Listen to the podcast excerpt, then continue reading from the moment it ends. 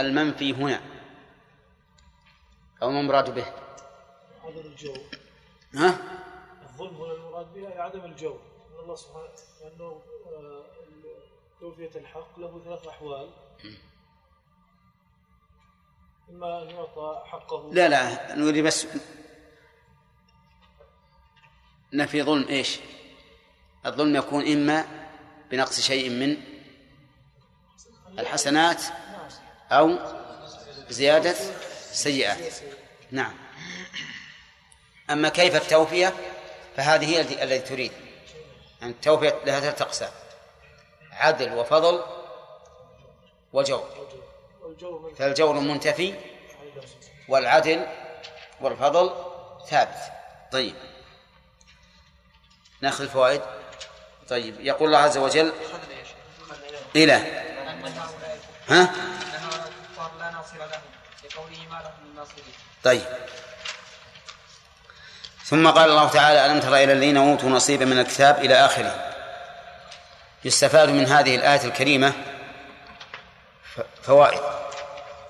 أولا أنه ليس كل من أعطي علما يوفق للعمل به. لقوله يدعون إلى كتاب الله ثم يتولى. ومن فوائد الآية الكريمة التعجب من حال هؤلاء وما أعظم التعجب أن يؤتيهم الله العلم. ثم بعد ذلك نعم لا يقبل لا, لا يقبلون على كتاب الله عز وجل. ومن فوائدها أن هؤلاء قد قامت عليهم الحجة بكونهم دعوا وهذا هو محط الذم. هذا محط الذم. أما لو لم يدعونا ولم يعلموا بالحق فإنهم لا يذمون على ذلك إذا لم يفرطوا بطلب الحق. ومن فوائد الآية الكريمة أن الواجب التحاكم إلى كتاب الله. لقوله يدعون إلى كتاب الله ليحكم بينهم. ومن فوائدها أنه لا حكم إلا لله بما جاء في كتابه فلا أحد من الحكام يستطيع أن يشرع أحكاما مخالفة لأحكام الله. بل من شرع أحكاما مخالفة لأحكام الله وألزم العباد بها فهو كافر بالله عز وجل. كافر. اللهم إلا أن يعذر بتأويل سائغ فهذا قد يخرجه من الكفر لكن فعله من حيث هو فعل يؤدي إلى إلى كفره ومن فوائد الآية الكريمة أن الحكم في في كتاب الله يكون في كل شيء في العبادات والمعاملات والأخلاق والأعمال كل شيء. ولأنه لم يخصص قال ليحكم بينهم في كل شيء. فيستفاد من هذه ويتفرع على هذه الفائدة. الرد على من قال إن الشرع إنما جاء في تنظيم العبادات فقط. أما المعاملات فهي إلى الخلق. واستدلوا لذلك بأن النبي صلى الله عليه وسلم قدم المدينة. ورأى الناس يؤبرون النخل. معنى يؤبرونها؟ يلقحونها. فقال عليه الصلاة والسلام ما أرى ذلك يغني شيئا. هذا أو معناه؟ فتركوا التأبير. ففسد الثمر. لأن النخل إذا لم يؤبر فسد. فلما حصلت الثمار جاءوا إلى النبي صلى الله عليه وسلم يخبرونه فقال أنتم أعلم بأمور دنياكم. أنتم أعلم بأمور دنياكم. قالوا فوكل علم أمور الدنيا إليهم بل جعلهم أعلم منه بهذا وعلى هذا فأمور الدنيا لا يتدخل فيها الشرع ولكن هذا فهم خاطئ. هذا فهم خاطئ باطل. وذلك لأن أمور الدنيا إما أحكام شرعية كالتحليل والتحريم فهذه مرجعها إلى إلى الشرع. وإما أمور فنية تدرك بالتجارب والتعلم فهذه مرجعها إلى أهل الخبرة. وكم من عالم عنده علم غزير واسع في أمور الشرع لا لا يستطيع أن يصنع بابا ولا إبرة. ويأتي رجل جاهل من أجهل الناس ويستطيع أن يصنع بابا من أحسن الأبواب وإبرة من أحسن الإبر أليس كذلك؟ ومسألة الصحابة رضي الله عنهم في التعبير مسألة حكمية أو مسألة فنية؟ فنية بلا شك فنية بلا شك تدرك بالتجارب. والنبي عليه الصلاة والسلام كما نعلم ولد بمكة ومكة ليست ذات نخل ولا يعلم عن هذا شيئا.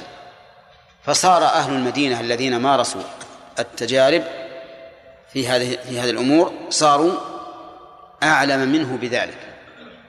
صاروا أعلم منه بذلك. أما مسألة الأحكام الشرعية فلا شك أن الله ورسوله أعلم. المهم أن الحكم لمن؟ لله. ولا يجوز أن يكون الحكم لأي شيء. فإن قال قائل لأي شيء سوى الله.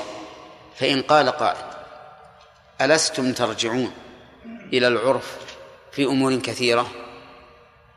فالجواب بلى.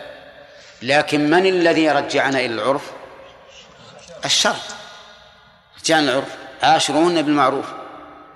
أمسكوهن بمعروف أو فارقوهن بمعروف. فالشرع هو الذي أمرنا أن نرجع إلى العرف. وإذا أمرنا أن نرجع إلى العرف رجعنا إليه وحكمناه. ولهذا إذا تنازع الزوجان في قدر النفقة لا نذهب إلى الكتاب الفلاني والكتاب الفلاني البخاري أو مسلم أو, أو أبو داود أو ما أشبه ذلك. لا نرجع إلى هذا. نرجع إلى من؟ إلى أهل الخبرة. في العرف في كل زمان ومكان بحسبه. إذن الحكم فيما رد إلى العرف لمن؟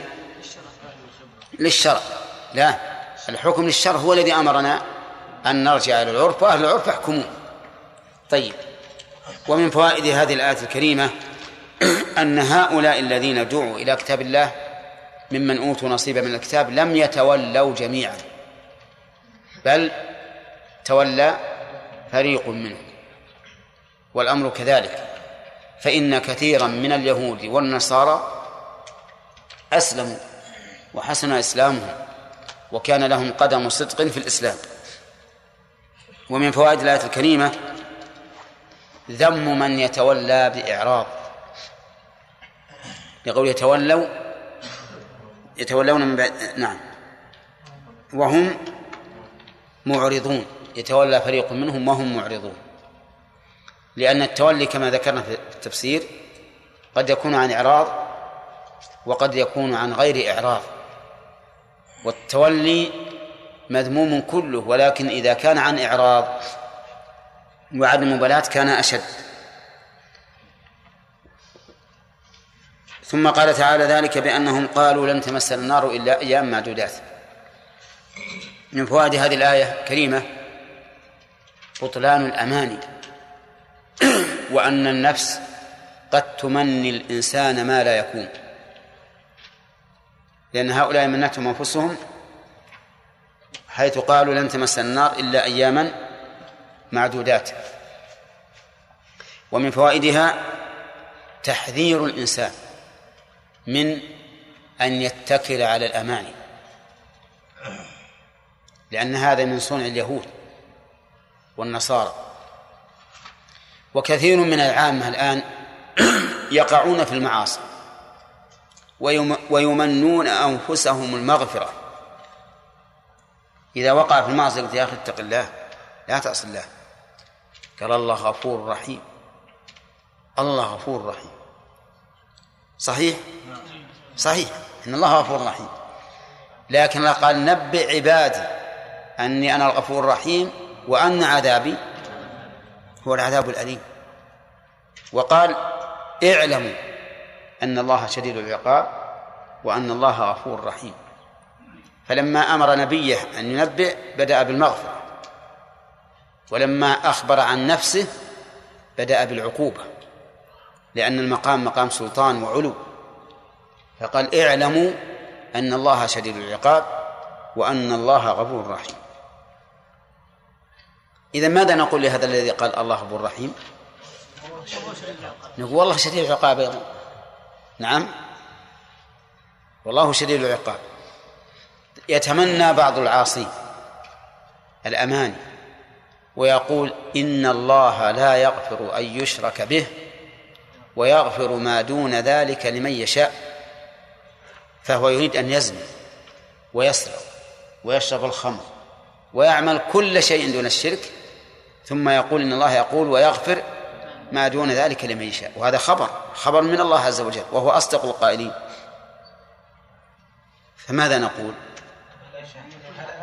نقول اقرأ الآية. لا تكن أعمى أو أعور ما تنظر إلا بعين. يغفر ما دون ذلك مطلقا لمن يشاء. ومن لا يشاء لا يغفر له. فهل أنت تجزم بأنك ممن شاء الله أن يغفر له؟ أبدا. ما تجزم. لا تجزم لا بهذا ولا بهذا. إذا فأنت على خطر. أنت على خطر.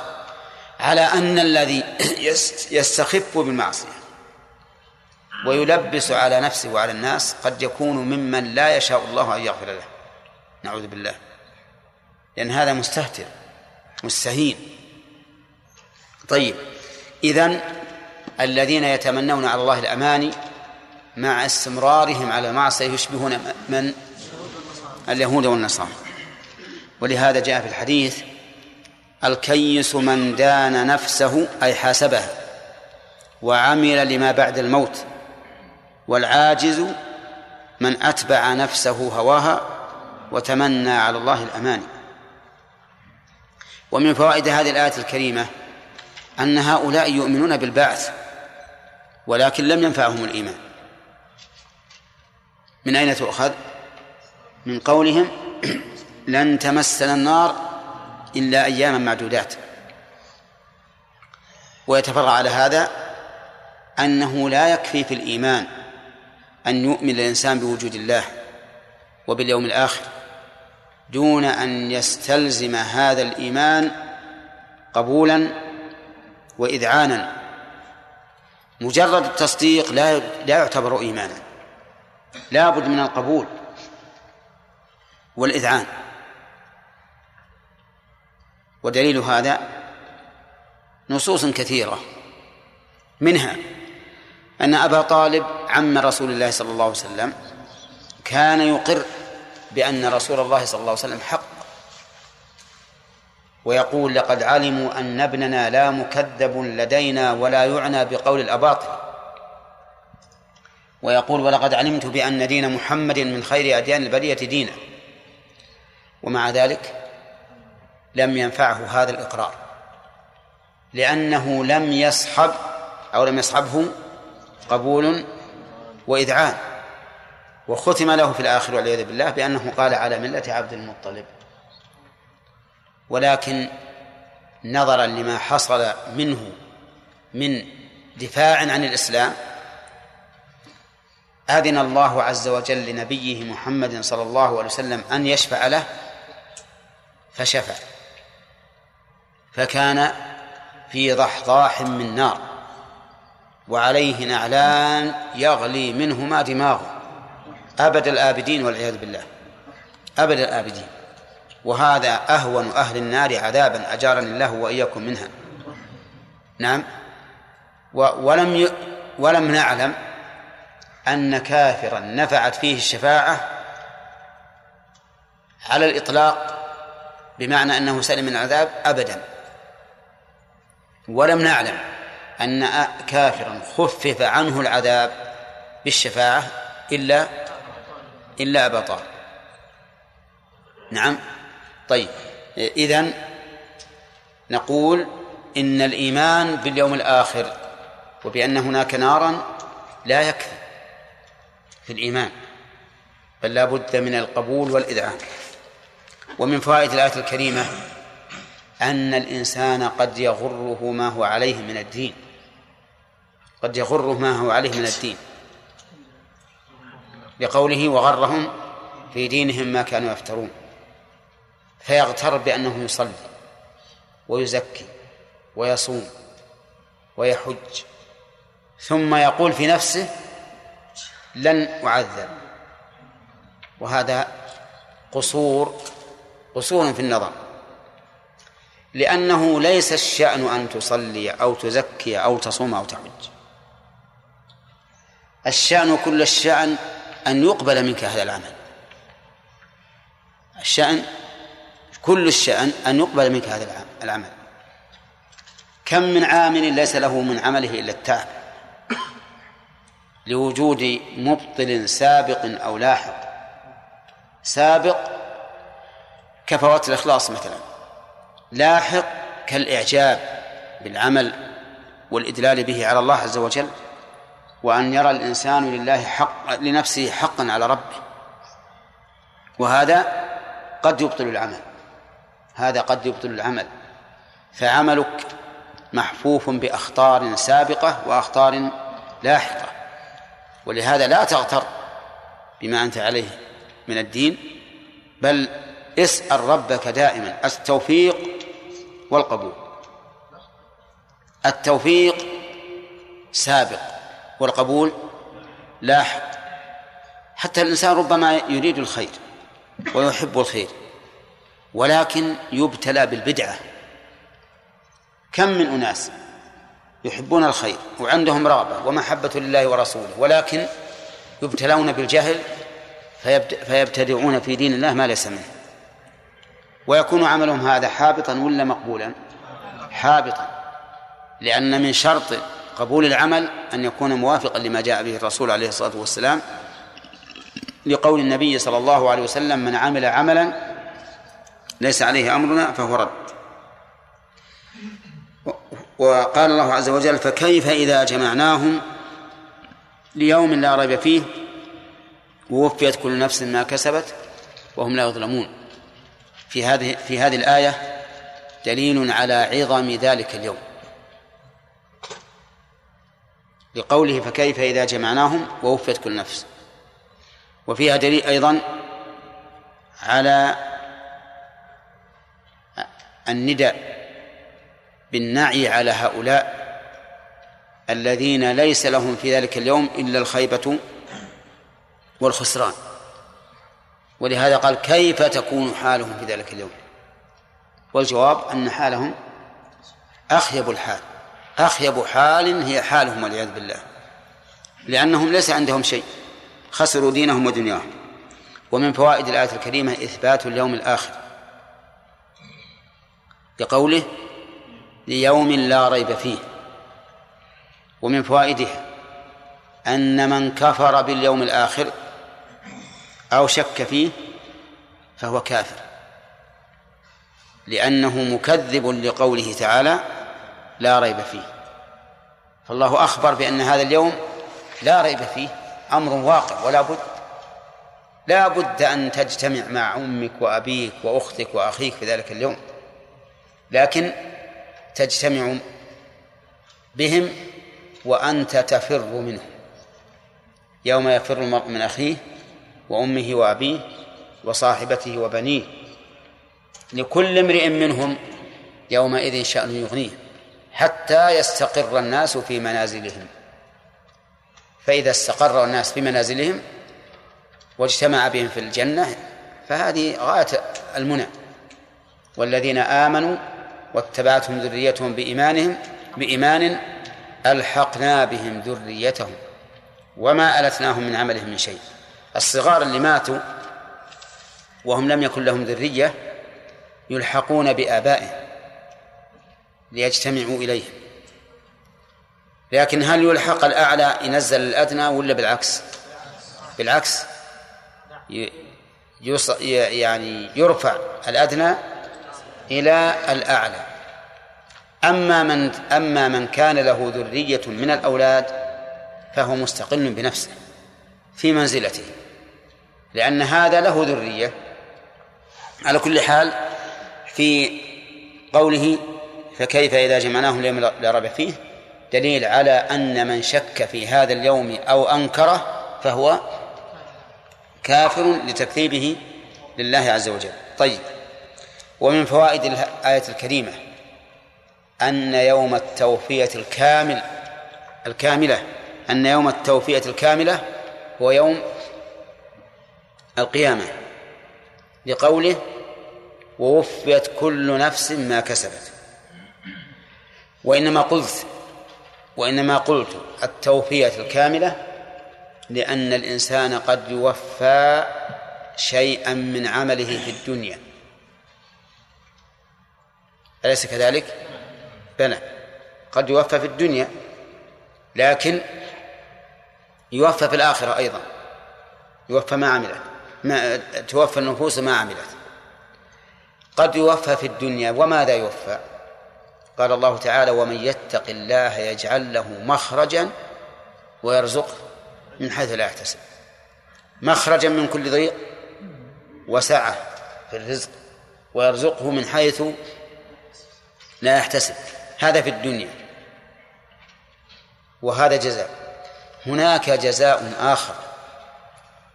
أشد يعني أعظم و وأنفع. وهو الهدى. الهدى. قال الله تعالى والذين اهتدوا زادهم هدى وآتاهم تقواهم. الهدى والعمل الصالح هذا أفضل من المال. أفضل من المال. لأن الهدى إذا زاد الله الإنسان هدى انشرح صدره واستنار قلبه واطمأن. ثم صارت التقوى عنده أسهل من كل شيء. وصارت وصارت الأعمال الصالحة رياض قلبه وسرور نفسه. ولهذا قال رسول الله صلوات الله وسلامه عليه جعلت قرة عيني في الصلاة. والمؤمن كل الأعمال الصالحة قرة عين لأنه يشعر في كل عمل صالح يشعر بأمرين عظيمين. الأمر الأول أنه يتعبد لله بالعمل الصالح فيزداد ذلا لربه ومحبة له وإنابة إليه. والأمر الثاني أنه أنه بذلك متبع لرسول الله صلى الله عليه وسلم. فهو يشعر حين فعل العمل حين فعل العبادة أن إمامه محمد صلى الله عليه وسلم فيزداد محبة لرسول الله صلى الله عليه وسلم وتعظيما لقوله بل وتعظيما لهديه وسنته. وهذا أعظم كسب أعظم كسب أن يحصل لك هذا الأمر في العبادة والتقوى. ومن فوائد هذه الآية الكريمة انتفاء الظلم عن الله عز وجل. لأن قوله وفيت وهم لا يظلمون فاعلها معروف. من الموفي؟ الله. والذي لا يظلم الله. ولكن انتفاء الظلم عن الله سبحانه وتعالى هل هو من الصفات الثبوتية أو من الصفات المنفية التي يسمونها بالسلبية. الثاني إلا أننا نقول لا يظلم يعني ليس في جزائه أدنى ظلم. فيكون نفي الظلم لكمال العدل. انتبه لأن الظلم قد يكون كاملا وقد يكون ناقصا. يعني قد يكون كامل بحيث لا يعطى شيئا من عمله من جزاء عمله وقد يكون ظلما ناقصا يعطى بعض الشيء. فإذا كان نف... فإذا نفى الله عن نفسه الظلم صار ذلك مستلزما لكمال لكمال العدل. وكذلك ولقد خلقنا السماوات والأرض وما بينهما في ستة أيام وما مسنا من لغوب. اللغوب يعني التعب والأعياء والإعياء. تعب والإعياء. فالله عز وجل خلق السماوات والأرض وما بينهما في ستة أيام ولم يمسه لغوب أي تعب وإعياء لماذا؟ ها؟ لكمال قوته وقدرته عز وجل الإنسان يعمل العمل لكن يتعب يتعب أما الرب عز وجل فإنه لكمال قدرته وقوته خلق السماوات والأرض وما بينهما في أيام يسيرة ستة أيام وما مسه من لغوب. طيب إذا نأخذ من هذا قاعدة مفيدة في باب الصفات وهي أن كل صفة نفاها الله عن نفسه فإنما يراد بها ثبوت كمال الضد ثبوت كمال الضد. فضد الظلم العدل. إذا انتفى الظلم فهو لكمال العدل. ضد القدرة والقوة التعب. فإذا انتفى التعب ها ثبتت ثبت كمال القدرة والقوة وعلى هذا فقس نعم.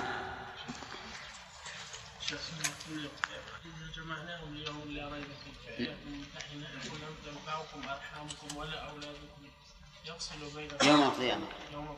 نعم. يوم القيامة يفصل بينكم.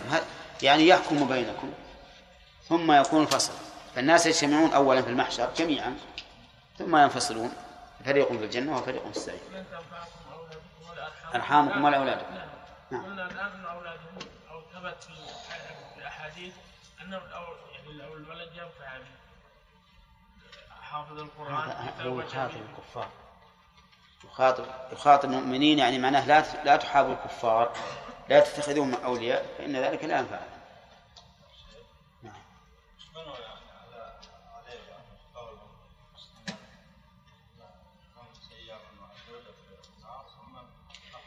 يقول بعض العلماء إنهم بنوا قولهم هذا على أنهم عبدوا العجل أربعين ليلة. وقالوا إن الله يعذبنا بقدر معصيتنا بقدر عبادة العجل فقط. أربعين يوم ثم أنتم تخلفونه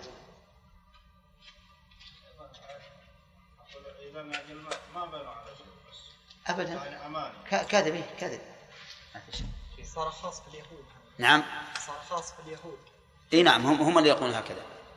لن تمس النار الا معدوده صاحب البدع اذا عمل عملا مبتدعا كيف؟ قلنا إذا عمل الإنسان عملا بدعيا إنه لا يعني قد حبط عمله بهذا العمل. لا يقبل منه. لكن يا شيخ إذا صار إذا صار جاهل يعني ما يقدر على على النية نية إي لكن ما يقبل منه على أنه عمل. يعني يثاب على نيته التقرب إلى الله. أما هذا العمل لا. من عمل عليه عملا ليس عليه أمرنا فهو رد. من أحدث في أمرنا هذا من ما ليس منه فهو رد. لكن يثاب على نيته الخير فقط. ومع ذلك إذا أقيمت عليه البينة بأنه مبتدع لا يثاب ولا على نيته. نعم.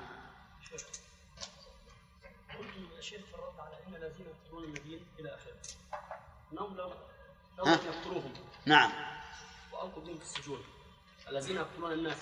الذين يأمرون بالقسط من الناس. يقاتلون. نعم. فما حكمهم يا شيخ؟ حكمهم دون هذا. نعم. أقول دون ذلك. طيب هل هم يقاتلون يا شيخ؟ ها؟ يقاتلون. من اللي يقاتل؟ الذين يقتلون لا لا ما يقاتلون. نعم. لا. طب هذا شيخ مش هم كفار يا شيخ؟ لا ما هم كفار. مش يقتلون الذين يأمرون بالقسط من الناس؟ إيه هذه من صفات الكفار. لكن قد يفعل هذا من ليس بكافر. اي نعم طيب الله عز وجل أمر النبي صلى الله عليه وسلم أن يبشرهم. مش هذا فيه إعلان؟ نعم. من الله عز وجل أن النبي صلى الله عليه وسلم يعلن. لكن اقرأ اللي قبل. إن الذين يكفرون بآيات الله. أول ما هو الكفر؟ كفر. ومن جملة أعمالهم القتل. فالذين يقتلون الذين يأمرون بالقسط من الناس. أخذوا من أعمال هؤلاء الكفار القتل. لكن لازم من هذا أن يكونوا كفارا. لأن لأن قتل النفس لا, لا يستلزم الكفر كما قال تعالى فمن عفي له من أخيه شيء فاتباع بالمعروف وأداء إليه بإحسان. هذا أخ في الإسلام ها؟ هذا أخ في الإسلام وهذا يقتل الذي يأمر بالقسط. نعم نعم. له. على كل حال هو لا يكفر. اللهم إلا أن يكون فعله هذا كراهة للحق فهذا شيء ثاني. ونعلن يعلن؟ كيف؟ يعلنوا بالمعاصي. كيف؟ يجهروا بالمعاصي؟ وش معنى يجهر؟ يعني الفعل الذي يفعلونه. أي. فعلى الذين يفعل فيهم. الجهر لهم وإعلانهم بالمعاصي. على قول الله عز وجل للنبي صلى الله عليه وسلم فبشرهم بعذاب أليم. أي. فالتبشير هنا الاعلان بهم أن ذكرنا في أثناء التفسير أن الله أمر نبيه أن يبشر هؤلاء بعذاب أليم. إذا يحتمل أن هذا حكم لهم ويحتمل أن الله أمره بأن يقول ذلك. وذكرنا أن هذا ينظر فيه للمصلحة. ينظر فيه للمصلحة. نعم. شيخ أحسن الله إليك. أقول الغالب أن الذين يقتلون الذين يأمرون بقسم الناس أن هؤلاء لا لا يقتلونهم لا يقتلونهم لأشخاصهم فقط وإنما لهذا المنهج الذي يسيرون عليه. نعم صحيح. كأنهم قتلوا الحق. نعم.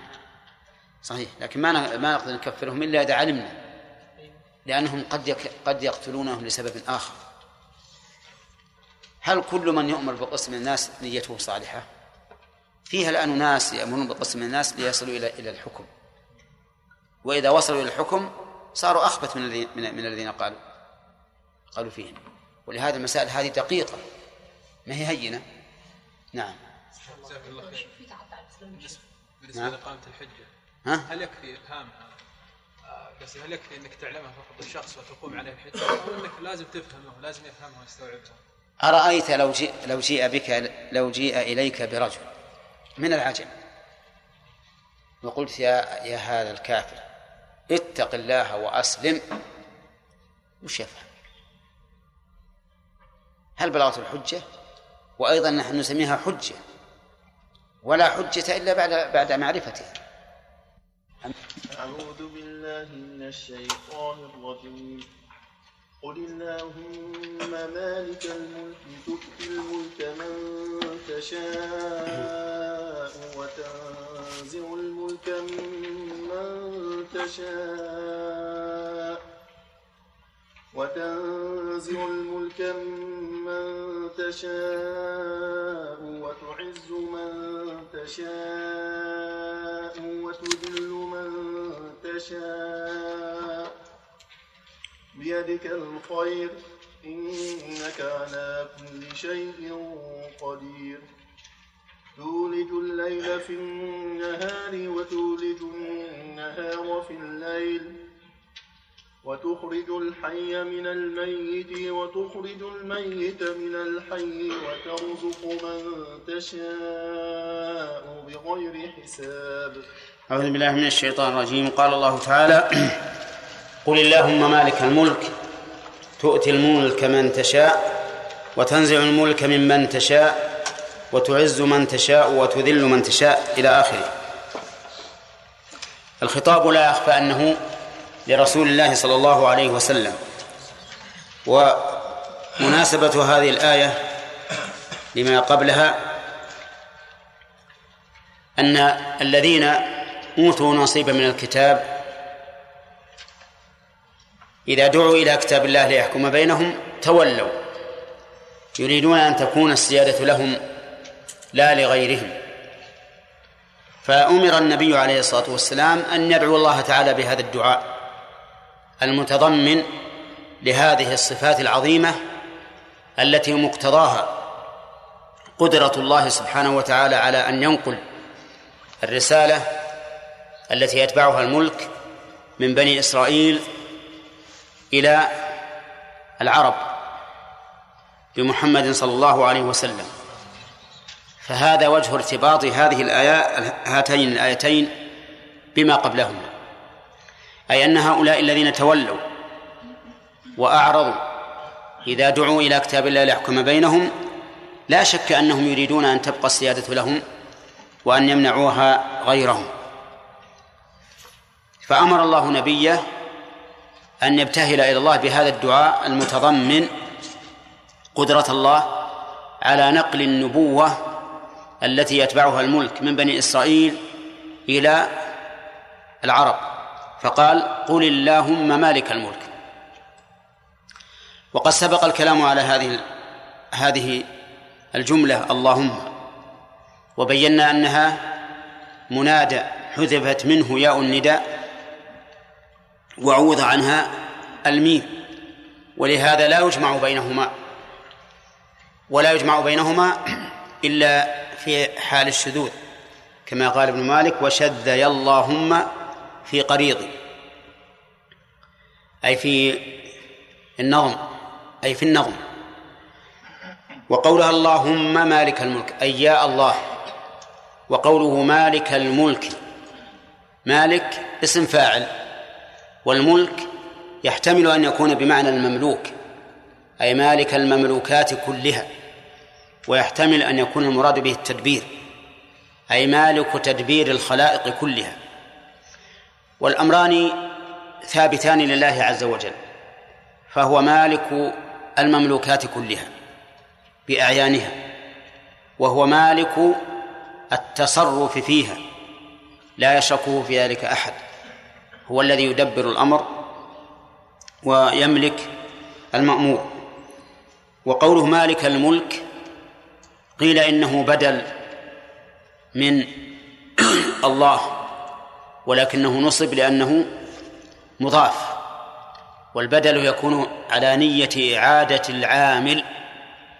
وأنت لو سلطت يا التي هي العامل في اللهم لو سلطتها على ملك الملك لوجب لوجب النصب لأن المنادى إذا أضيف يجب فيه النصب. وسواء قلت إنها بدل أو إنها منادى حذف منه حرف النداء فإن المعنى لا يختلف. قال مالك الملك ثم فصل فقال تؤتي الملك من تشاء. والأصح أن تؤتي هذه جملة استئنافية. لبيان كيف يكون ملك الله عز وجل لهذا المملوك. فقال تؤتي الملك من تشاء. وقال تؤتي أي تعطي ولم يقل تملك. لأن ما يكون للعبد من الملك إنما هو من إعطاء الله تعالى إياه وتسليطه عليه. ولهذا لا يتصرف المالك من المخلوقين بما ملك إلا على حسب إيش؟ إلا على حسب الشريعة التي شرعها الله عز وجل. لأن الإتيان من الله فالتصرف في هذا المؤتى إلى الله عز وجل لا إلى الإنسان. فالإنسان لا يملك أن يتصرف تصرفا مطلقا فيما فيما ملكه الله. وقوله تؤتي الملك من تشاء هي من الجملة الفعل تؤتي من الأفعال التي تنصب مفعولين ليس أصلهما المبتدأ والخبر. ومفعولها الأول الملك مفعولها الثاني من تشاء من. وقوله تؤتي الملك من تشاء نحن نعلم أن من سنة الله عز وجل أن كل شيء له سبب إما شرعي وإما كوني. لأن هذا مقتضى حكمة الله سبحانه وتعالى. وإذا كان كذلك فإن إتيان الله الملك لمن يشاء مقيد بسببه فلا بد أن يكون له سبب. فالملك قد يكون مستقلا عن الرسالة وقد يكون نعم تابعا للرسالة. فإذا كان مبنيا على الشريعة صار تابعا للرسالة. وإذا كان غير مبني على الشريعة كان مستقلا. قال الله تعالى ألم تر إلى الذي حاج إبراهيم في ربه أن آتاه الله الملك؟ وهذا ملك تابع للرسالة ولا لا؟ ها؟ لا هذا مستقل. ما له تبع بالرسالة لأنه كافر هذا اللي يحاج إبراهيم في ربه. وأما قول النبي عليه الصلاة والسلام إن الله زوالي الأرض فرأيت مشارقها ومغاربها وأن ملك أمتي سيبلغ ما حوالي منها أو ما زوالي منها. فالمراد بالملك هنا ملك النبوة يعني الملك التابع للنبوة الملك التابع للنبوة. فهنا يقول تؤتي الملك من تشاء يشمل الملك المستقل الذي قد يكون مبنيا على الكفر والملك التابع للرسالة وهو مبني وهو المبني على الشريعة. قال تؤتي الملك من تشاء ثم إن من تشاء ككثير من الآيات الكريمة المقيدة للحكم بالمشيئة أو المعلقة للحكم بالمشيئة تقيد كلها بما تقتضيه الحكمة. تؤتي الملك من تشاء وتعز من تشاء. نعم وتنزع الملك ممن تشاء. قول تنزع الملك يحتمل وجهين. الوجه الأول نزع بعد ثبوت. والوجه الثاني نزع بمعنى المنع. فعلى الأول يكون فيه إشارة إلى أن الله تعالى يملك من شاء من خلقه ثم ينزع عنه الملك. وكم من ملك وكم من ملك ملك ثم زال ملكه إما بالغلبة له أو بموته أو بغير ذلك. ويحتمل أن تكون بمعنى المنع أي تملك من شئت ولا تملك من شئت. وكلا المعنيين صحيح. فالله تعالى قد يمنع الإنسان الملك وقد ينزع الملك منه بعد ثبوته له. وكلاهما صحيح. إذن الملك بيد الله. يؤتيه من يشاء. فهذا يملكه وهذا لا يملكه. وهذا يملكه ثم ينزع الملك منه وهذا يملكه ويستمر الملك له حتى يتوفاه الله. وتنزع الملك ممن تشاء ولكن يكون هذا بحكمة أيضا. فقد يكون هذا الملك الذي نزع منه الملك غير صالح للملك لكونه من أصحاب الفساد في الأرض. فيسلط عليه من ينزع الملك منه. وقد يكون هذا الملك ضعيفا. هو لا يريد الفساد لكنه ضعيف. لا يقيم الإصلاح فيسلط عليه من ينزع الملك منه. وهذا كثير في التاريخ لو تدبرتموه. والله سبحانه وتعالى لا يفعل شيئا إلا لحكمة وتعز من تشاء وتذل من تشاء. والإعزاز هنا يعني التقوية. أي تجعله عزيزا قويا غالبا على غيره. وكذلك تذل من تشاء. وهل هذا ملازم للملك؟ أي تعز من تشاء من الملوك وتذل من تشاء؟ أو هو عام؟ هو عام. قد يعز الله الإنسان بدينه وعلمه وإيمانه وإن لم يكن ملكا. وقد يعزه بملكه. وكذلك في الذل. قد يذله بالمعصية وبالغلبة و... و... نعم بالمعصية هذا في مقابل العز بالإيمان. وبالغلبة في مقابل العز بالملك. المهم أن الإعزاز والإذلال لا لا لا يستلزمان الملك ولا يستلزمهما الملك. فمن الذي يعزه الله؟ يعز الله تعالى من ذكره بقوله ولله العزة ولرسوله وللمؤمنين.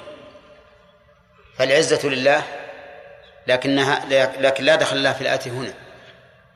لكن الذي يعزه الله هم الرسل وأتباعه كما قال الله تعالى كتب الله لأغلبن أنا ورسلي. إن الله قوي عزيز. فمن أسباب العزة الإيمان. سواء كان الإنسان ملكا أم غير ملك. ومن أسباب العزة الاستعداد.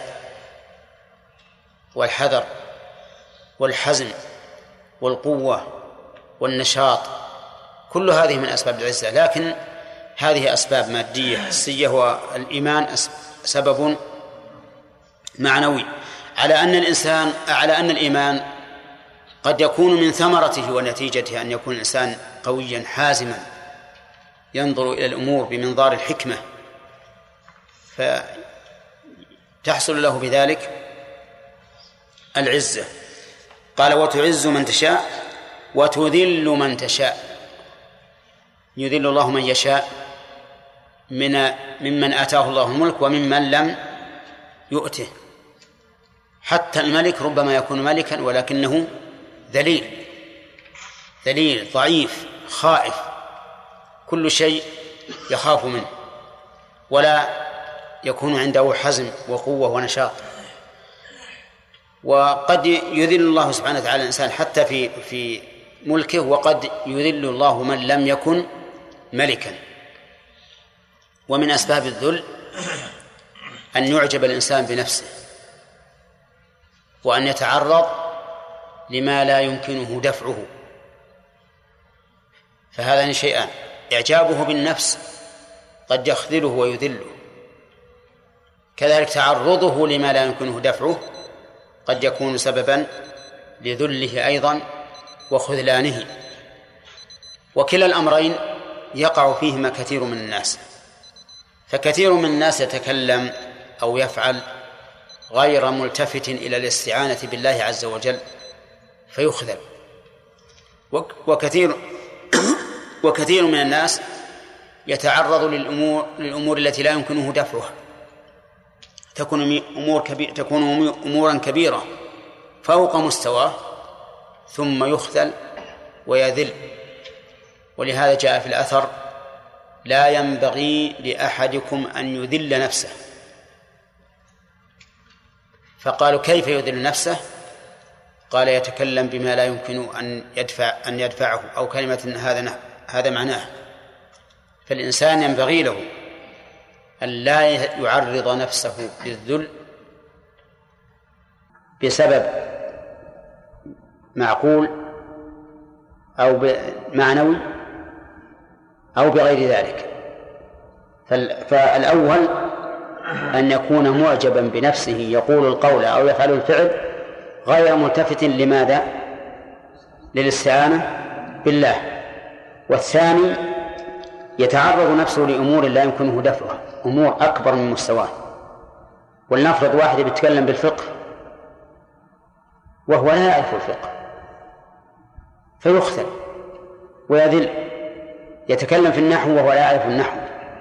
يتكلم في الأصول وهو لا يعرف الأصول. فيظهر ذله أمام الناس.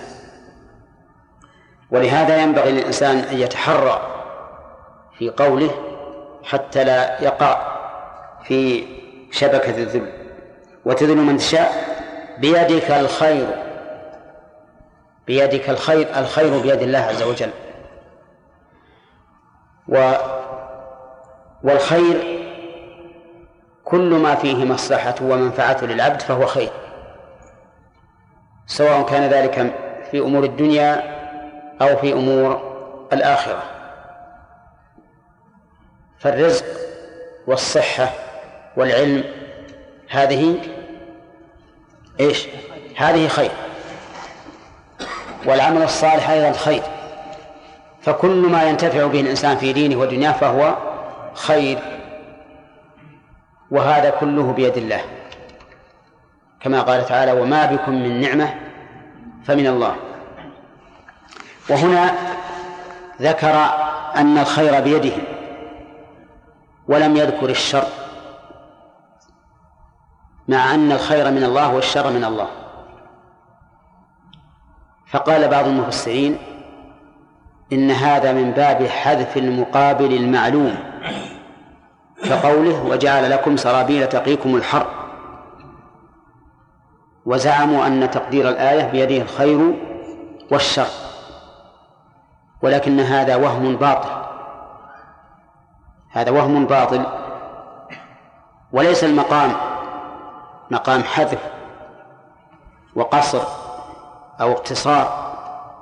المقام مقام ثناء والثناء ينبغي فيه البسط ينبغي فيه البسط والتوسع في الكلام.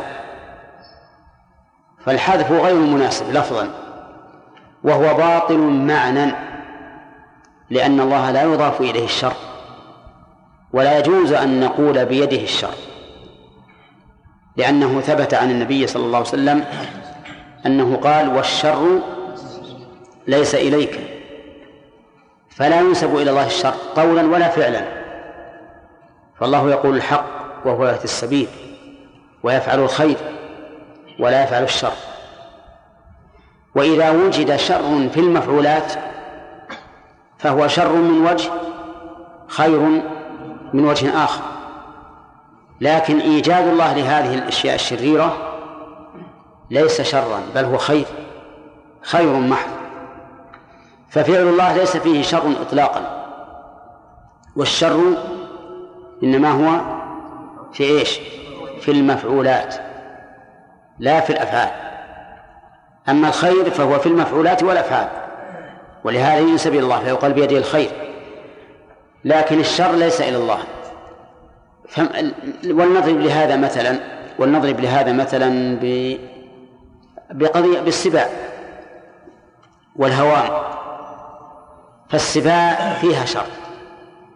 والهوام اللاسعة واللادغة فيها فيها شر بلا شك. الشياطين كلها شر.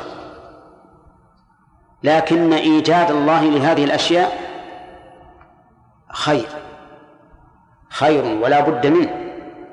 الحكمة توجبه لأنه لا يمكن أن تعرف تمام قدرة الله إلا بخلق الأشياء المتضادة.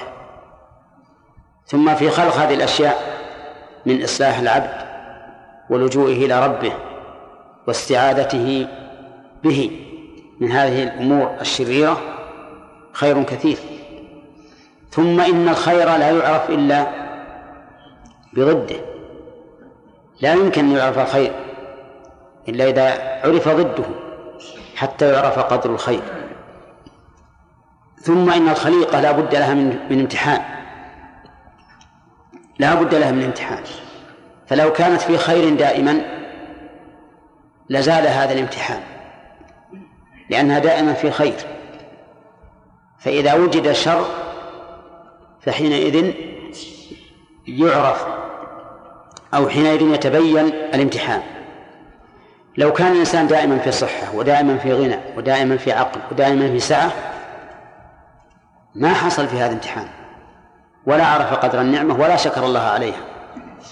لكن إذا أصيب بمرض عرف قدر الصحة. بفقر عرف قدر الغنى. بخوف عرف قدر الأمن. وهكذا فوجود هذه الأشياء فيه فوائد عظيمة. فيكون إيجادها ها؟ خيرا. يكون إيجادها خيرا. وليس بشر. لكن هي نفسها فيها شر. كذلك وجود الأشياء المدمرة كالزلازل والعواصف والفيضانات وما أشبهها هي شر في نفسها لكن فيها خير عظيم فيكون إيجادها خيرا وليس بشر. إذن فيجب أن نبقي الآية على ظاهرها بدون تقدير وهو قوله بيدك الخير ولا شر ينسب إلى الله. أما المفعولات فلا شك أن فيها خيرا وشرا. إنك على كل شيء قدير. إنك على كل شيء قدير ومن قدرتك تغيير هذه الأشياء العظيمة. إيتاء الملك نزعه إعزاز من ش... الإعزاز والإذلال كل هذه أمور عظيمة. لا يقوم بها إلا قادر عليها سبحانه وتعالى. وقول إنك على كل شيء قدير الآية عامة. فهو قدير على كل شيء. على ما شاءه وما لم يشأه. قدير على ما شاءه وعلى ما وعلى ما لا يشاءه. فما لا يشاءه قدير على إيجاده. وما شاء قدير على إيجاده. نعم. إذا إذا كان مقيدا بوقت وعلى إعدامه كان موجودا. المهم أن الله قدير على كل شيء على إيجاد المعدوم وعلى إعدام الموجود سواء أراده أم لم يرده. وبهذا نعرف أن تقييد بعض الناس القدرة بالمشيئة خطأ. الذين يقولون إنه على ما يشاء قدير هذا خطأ. لأن الله قادر على ما يشاء وعلى ما لا يشاء. ولكن ما شاءه لا يمكن أن يعجز عنه. ما شاءه لا يمكن أن يعجز عنه. وبهذا التقدير الأخير ما أن ما شاءه لا يمكن أن يعجز عنه يتبين الجواب عن قوله تعالى وهو على جمعهم إذا يشاء قدير. وذلك أن المشيئة هنا ليست عائدة على القدرة ولكنها عائدة على الجمع. يعني إذا أراد جمعهم وشاء جمعهم فهو قدير عليه لا يعجز عنه. بالله من الشيطان الرجيم. تولج الليل في النهار وتولج النهار في الليل.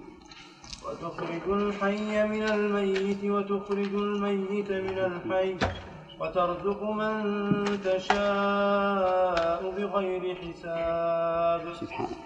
لا يتخذ المؤمنون الكافرين أولياء من دون المؤمنين. ومن يفعل ذلك فليس من الله في شيء. إلا أن تتقوا منهم تقاه ويحذركم الله نفسه وإلى الله المصير. قل إن تخفوا ما في صدوركم أو تبدوه يعلمه الله ويعلم ما في السماوات وما في الأرض والله على كل شيء قدير. أعوذ بالله من الشيطان الرجيم. قال الله تعالى قل اللهم مالك الملك تؤتي الملك من تشاء وتنزع الملك ممن تشاء وتعز من تشاء وتذل من تشاء بيدك الخير إنك على كل شيء قدير. أظن الكلام تقدم على هذا؟ والفوائد؟ طيب. في هذه الآية من الفوائد أولا تعليم الله عز وجل نبيه محمدا صلى الله عليه وسلم أن يفوض الأمر إليه. في قوله قل اللهم مالك الملك. والخطاب الموجه للرسول صلى الله عليه وسلم موجه لأمته إما عن طريق التأسي وإما لأن لأنه الإمام. والخطاب للإمام خطاب له ولمن تبعه. إلا إذا دل الدليل على أنه خاص به فيكون خاصا به.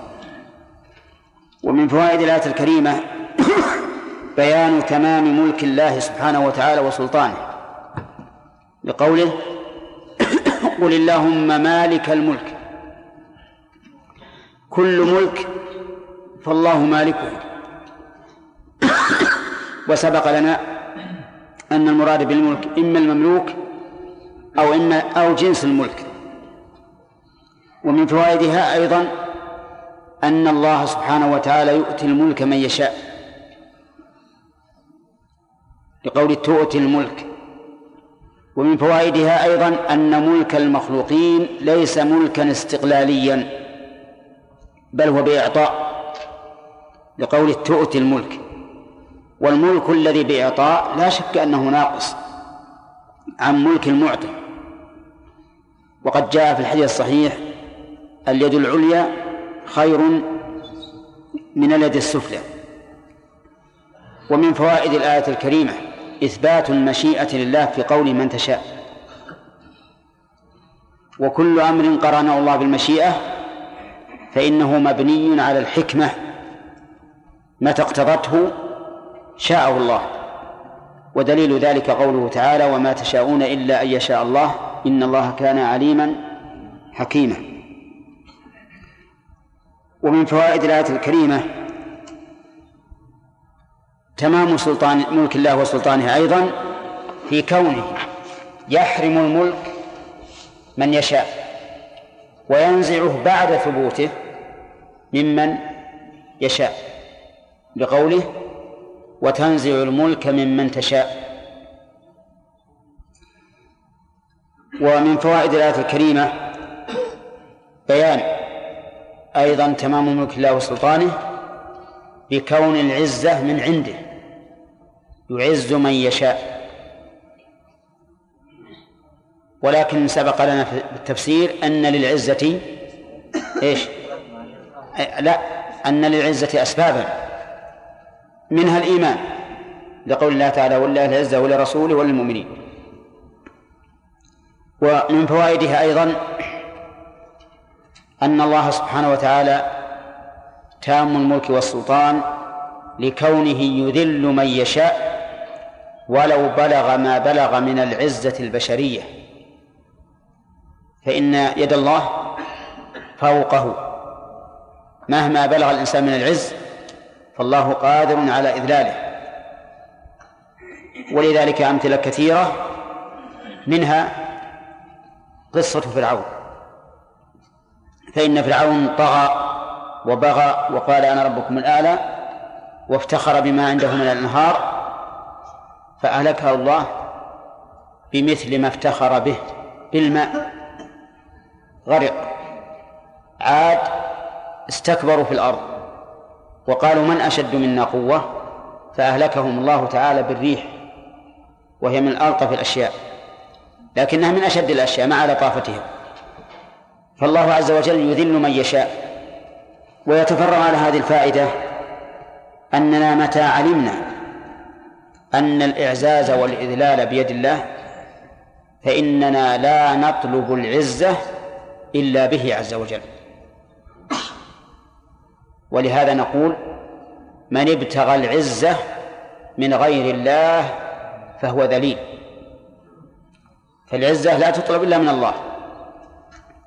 طيب و وكذلك أيضا يتفرع على هذا أنه ينبغي للإنسان أن يستعيذ بالله دائما من الذل الحسي والمعنوي لأن الله تعالى هو الذي بيده الإذلال. من شاء أذله ومن شاء عزه. طيب ومن فوائد الآية الكريمة أن الله سبحانه وتعالى بيده الخير. ويتفرع على هذه الفائدة أنه إذا كان الخير بيده فلا يطلب الخير إلا منه. لا يطلب الخير إلا منه. لأنه لا أحد بيده الخير إلا الله سبحانه وتعالى. لا أحد بيده الخير إلا الله. فهو الذي يطلب منه الخير. ومن فوائدها أن الشر لا يضاف إلى الله. وإن كان عز وجل هو الذي خلق كل شيء لكن الشر لا يضاف إلى الله. لماذا؟ لأن أفعاله كلها خير والشر في في المفعولات. ثم هذا الشر في المفعولات قد يكون خيرا حتى في المفعولات نفسها قد يكون خيرا. فكم من مرض صار سببا لصحة الجسم؟ وكم من آفات في الزروع وغيرها صارت أسبابا للنمو الاقتصادي من جهة أخرى مثلا. فالمهم أن الشر لا يضاف إلى الله لأن فعله كله خير سبحانه وتعالى. ومن فوائد الآية الكريمة عموم قدرة الله. لقوله إنك على كل شيء قدير. وهذا يشمل ما كان من أفعاله وما كان من أفعال الخلق. فيكون في ذلك رد على القدرية الذين يقولون إن الله لا يخلق أعمال العباد ولا يريدها وأن الإنسان مستقل بإرادته وعمله. فنقول هل هذا بقدرة الله أو لا؟ إن قالوا بغير قدرة الله فقد كذبوا. عموم قوله تعالى إنك على كل شيء قدير. وإن قالوا بقدرة الله قلنا يلزم أن يكون إيش؟ مرادا ومخلوقا لله. لأنه ما دام الأمر بقدرته فلا بد أن يكون مخلوقا له ومرادا له. ومن فوائدها الرد على كلمة وقعت من بعض المفسرين ومنهم الجلال السيوطي في قوله تعالى لله ملك السماوات والأرض وما فيهن وهو على كل شيء قدير. حيث قال خص العقل ذاته فليس عليها بقادر. فإن هذه كلمة كلمة باطلة. هو أراد معنى والله أعلم لكن التعبير بهذا خطأ. نقول إن الله تعالى قادر على كل شيء يتعلق بفعله أو بفعل عباده. كل شيء يفعله الله فهو بإرادته سبحانه وتعالى بقدرته. كل شيء يفعله العباد فهو أيضا بقدرته. وهذا الاستثناء أو هذا التخصيص غير صحيح. بل العقل يشهد لله تعالى بكمال أو بعموم القدرة وأنه على كل شيء قدير. ومن فوائد الآية الكريمة الاستغناء بالثناء عن الدعاء. لأنك إذا تأملت الآية هذه لم تجد فيها دعاء أي طلبا. لكن الثناء مما يتوسل به إلى الله. وقد مر علينا أن الدعاء تارة يكون بذكر حال الداعي وتارة يكون بالثناء على الله. وتارة يكون بهما وتارة يكون بالطلب وحده وكل ذلك جاءت به السنة. هنا الثناء يتضمن ما تدل عليه هذه الجمل. فإذا قلت أنت الذي تعز وأنت الذي تذل فمعنى هذا أو فمقتضى هذا أنك تسأل الله أن يعزك ولا ولا يذلك. ولهذا قال الشاعر إذا أثنى عليك المرء يوما كفاه من تعرضه الثناء. أي ثناء ثناؤه عليك يكفي عن تعرضه وسؤاله. نعم. ثم قال الله تعالى تولج الليل في النهار. وهذا مثل درس الليلة. قال تولج الليل في النهار. أي تدخل الليل في النهار وتدخل النهار في الليل. بمعنى أن الليل يدخل على النهار فيزيد الليل وينقص النهار تولج النهار في الليل بالعكس يدخل النهار على الليل فيطول النهار ويقصر الليل. وهذا الفعل من الأفعال التي لا يقدر عليها إلا الله وحده هو الذي يولج الليل في النهار ويولج النهار في الليل. ومع هذا فإن هذا العلاج علاج بحكمة بتدرج بتدرج. يأتي قليلا قليلا حتى ينتهي ثم يعود. ما ظنكم لو أن الليل قفز من أقصر الليل إلى أطوله؟ لاختل النظام العالم.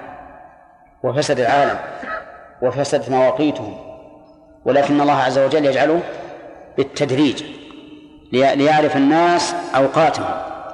وينبني أيضا على هذا العلاج ينبني على ذلك تغير الفصول. فإنه إذا طال النهار طال زمن وجود الشمس على سطح الأرض فاحتر الجو. وأيضا يكون شعاع الشمس عموديا فيكون أشد تأثيرا في الحرارة مما إذا كان غير عمودي. والعكس بالعكس بالنسبة للشتاء. فيترتب على هذا العلاج أن زمن الفصول ومن رحمة الله عز وجل أن هذا الزمن الفصلي لا يأتي أيضا دفعة واحدة. ما ظنك لو انتقل الناس من أحر يوم في السنة إلى أبرد يوم. ها؟ ضرر عظيم. أو بالعكس لكن الرب الرحيم عز وجل الحكيم يأتي بهذا الشيء بتدرج. فمن الذي يستطيع أن يزيد في الليل ساعة أو في النهار ساعة؟ لا أحد يستطيع. لو اجتمعت الأمة كلها كل الخلائق على أن يزيدوا ساعة في الليل أو ساعة في النهار ما استطاعوا إلى ذلك سبيلا. وقوله وتخرج الحي من الميت الميت في الموضعين فيها قراءتان الميت والميت يعني بالتشديد والتخفيف. تخرج الحي من الميت. هل المراد الحي حياة حسية أو معنوية أو هما؟ الثالث هو المراد. وذلك لأن اللفظ صالح للمعنيين. وإذا صلح اللفظ للمعنيين بدون تناف تناف بينهما فالواجب حمله عليهما. طيب. الحي حياة حسية أمثلته كثيرة. أمثلته كثيرة. فالإنسان مخلوق من نطفة وهي ميتة. ميتة بالمعنى اللغوي. فصار حيا من جماد. ولهذا قال الله تعالى كيف تكفرون بالله وكنتم أمواتا فأحياكم ثم يميتكم ثم يحييكم. كنتم في أصاب أمهاتكم أمواتا ليس فيكم أرواح.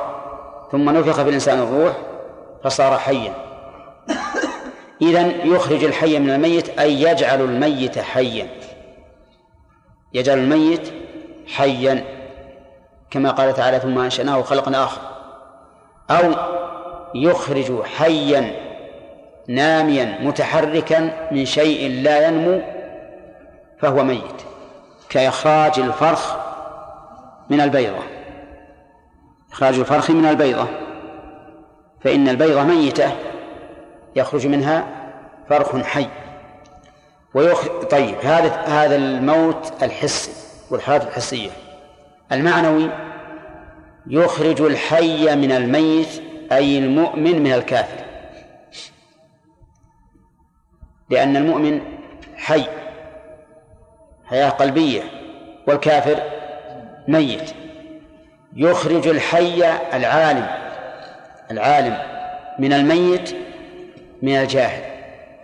كما قال تعالى أو من كان ميتا فأحييناه وجعلنا له نورا يمشي به في الناس كمن مثله في الظلمات.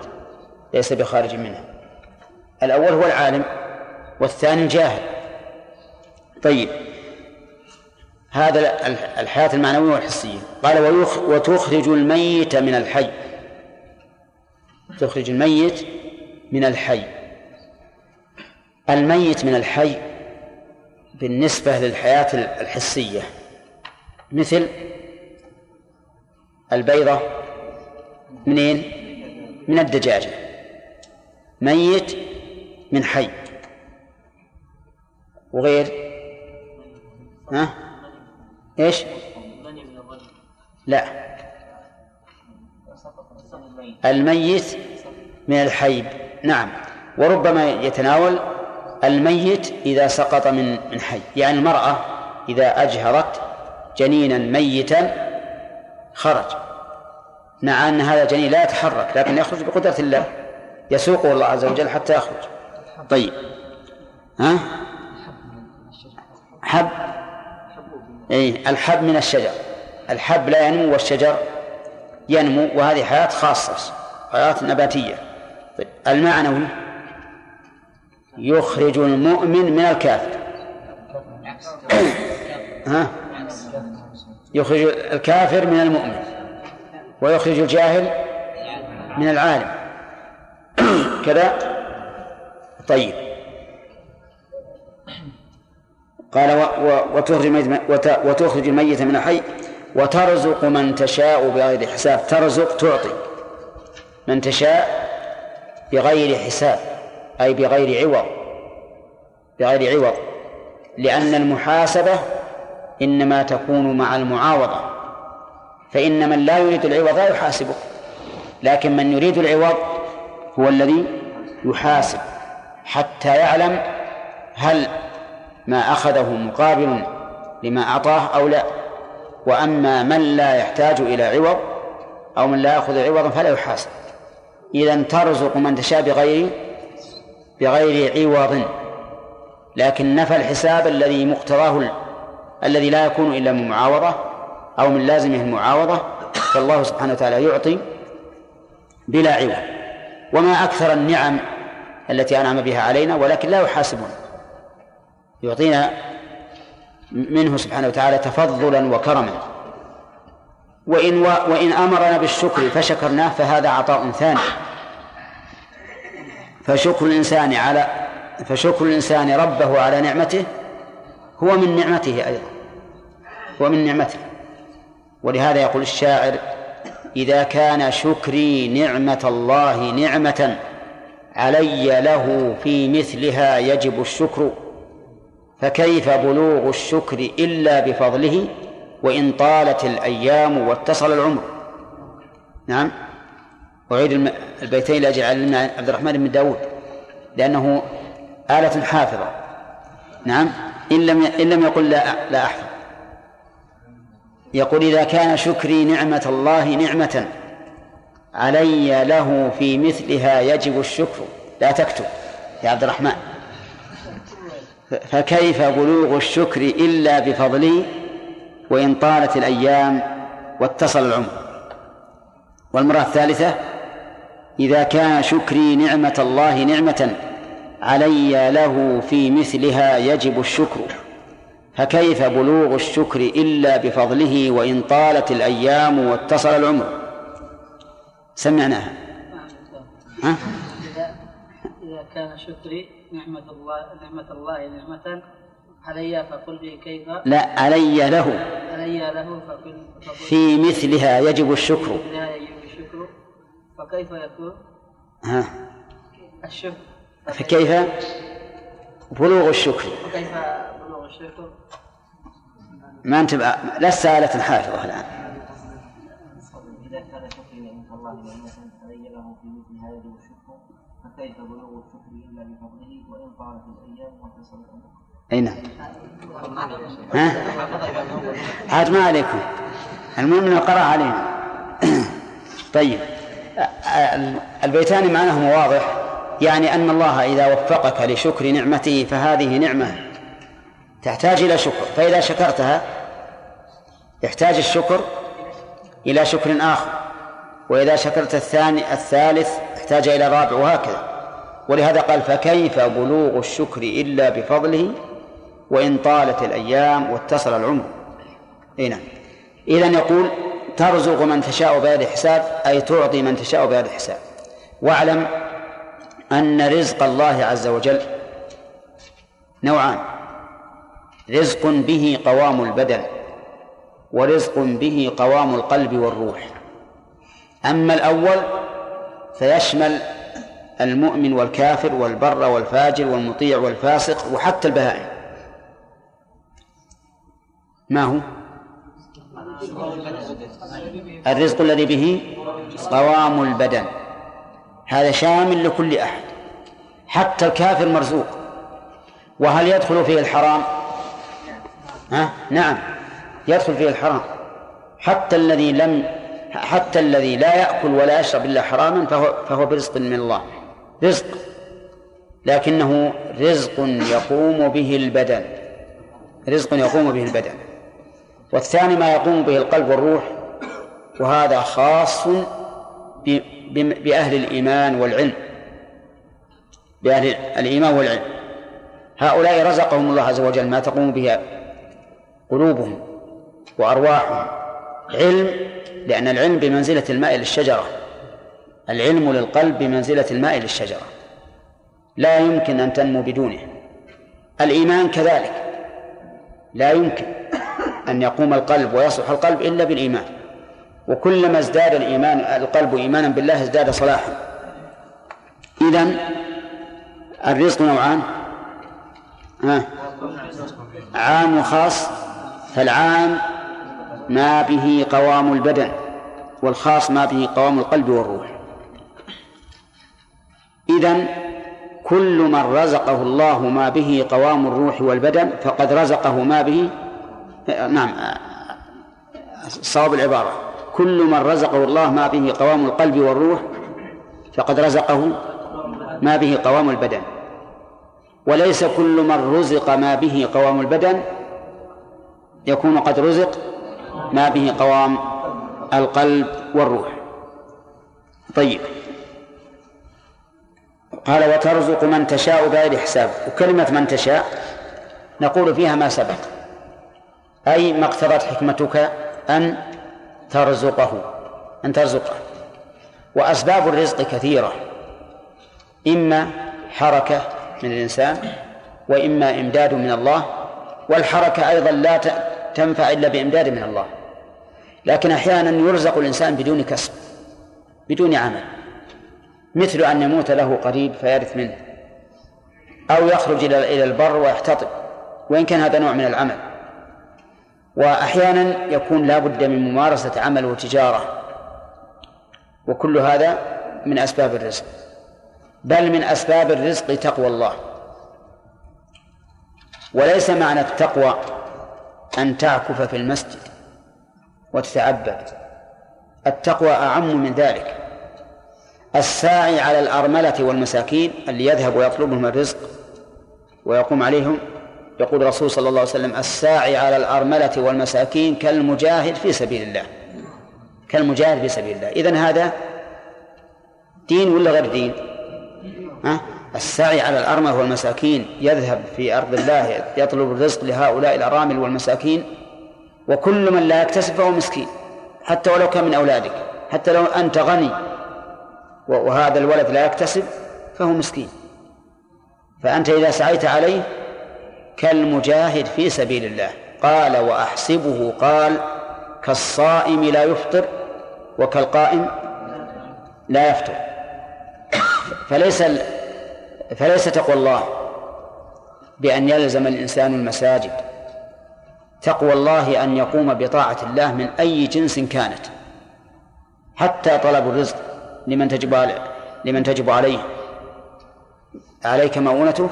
حتى طلب الرزق لمن تجب عليك مؤونته يعتبر من من تقوى الله عز وجل. ثم قال تعالى لا يتخذ المؤمنون الكافرين أولياء من دون المؤمنين. ها؟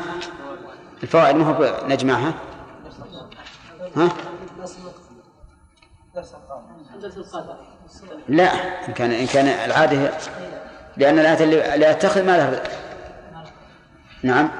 ناخذ الفوائد ما يهم. من فوائد الآية الكريمة تمام قدرة الله عز وجل وسلطانه في كونه يولج الليل في النهار ويولج الليل النهار في الليل. ومن فوائدها إثبات حكمة الله لأن هذا العلاج له حكمة عظيمة. لا تقوم مصالح مصالح الخلق إلا بها لأنه يترتب على هذا العلاج كما قلنا اختلاف فصول السنة التي يترتب على اختلافها نمو الأجساد والنبات. من النبات ما يكون شتويا ومن النبات ما يكون صيفيا. ومن فوائد هذا أيضا أن الإنسان يعرف به ضعفه وافتقاره إلى ربه. إن جاء البرد صار يتطلب ما يدفئه. وإن جاء الحر صار يتطلب ما يبرده فهو محتاج إلى ربه في الحالين واضح؟ ففي هذا ففي وهذه من الفوائد هذه من فوائد اختلاف الحر والبرد. ومن فوائدها أيضا ويتبرع على ذلك أن هناك أشياء مؤذية وهي ما يعبر عنه بأن الطب الجراثيم. لا يقتلها إلا شدة البرد. وأخرى لا يقتلها إلا شدة الحر وهذا شيء مشاهد. هذا أيضا من حكمة الله عز وجل المترتبة على إيلاج الليل في النهار وإيلاج النهار في الليل.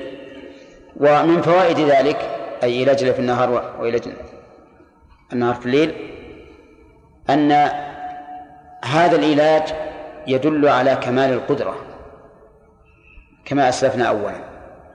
إذ أنه لا أحد يستطيع أن يزيد ساعة من الليل في النهار أو بالعكس. ولكن الله تعالى هو الذي يقدر على هذا. ومن فوائد هذه الآية تمام قدرة الله وسلطانه بإخراج الحي من الميت وإخراج الميت من الحي. ووجه ذلك ظاهر. فإن القادر على إخراج الشيء من ضده دليل على أن قدرته تامة وسلطانه نافذ سبحانه وتعالى. ومن فوائد الآية الكريمة أن الرزق بيد الله لقوله وترزق من تشاء ويترتب على هذا أنه ينبغي للعاقل فضلا عن المؤمن ألا يطلب الرزق من أيدي الناس وإنما يطلبه من الله عز وجل. ولهذا جاءت النصوص بفضيلة العفة أن يستعف الناس عما في أيدي الناس.